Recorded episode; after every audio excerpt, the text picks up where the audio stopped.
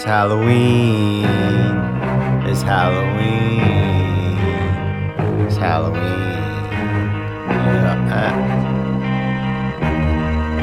uh. It's Halloween, I'm out here killing people. Got a hill of people next to my chapel where I hang them from the scaffolds. See me through a peephole in the steeple in my reading tabernacle, relaxing in a huge pile of all their Adam's apples.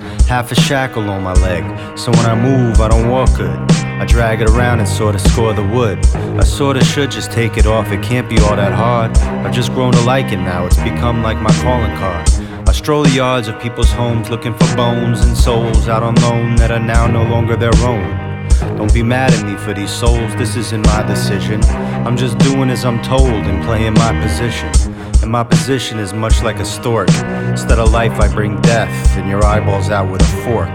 They taste like pork. I feed them to my goats. Halloween means two things kicking ass and ripping throats.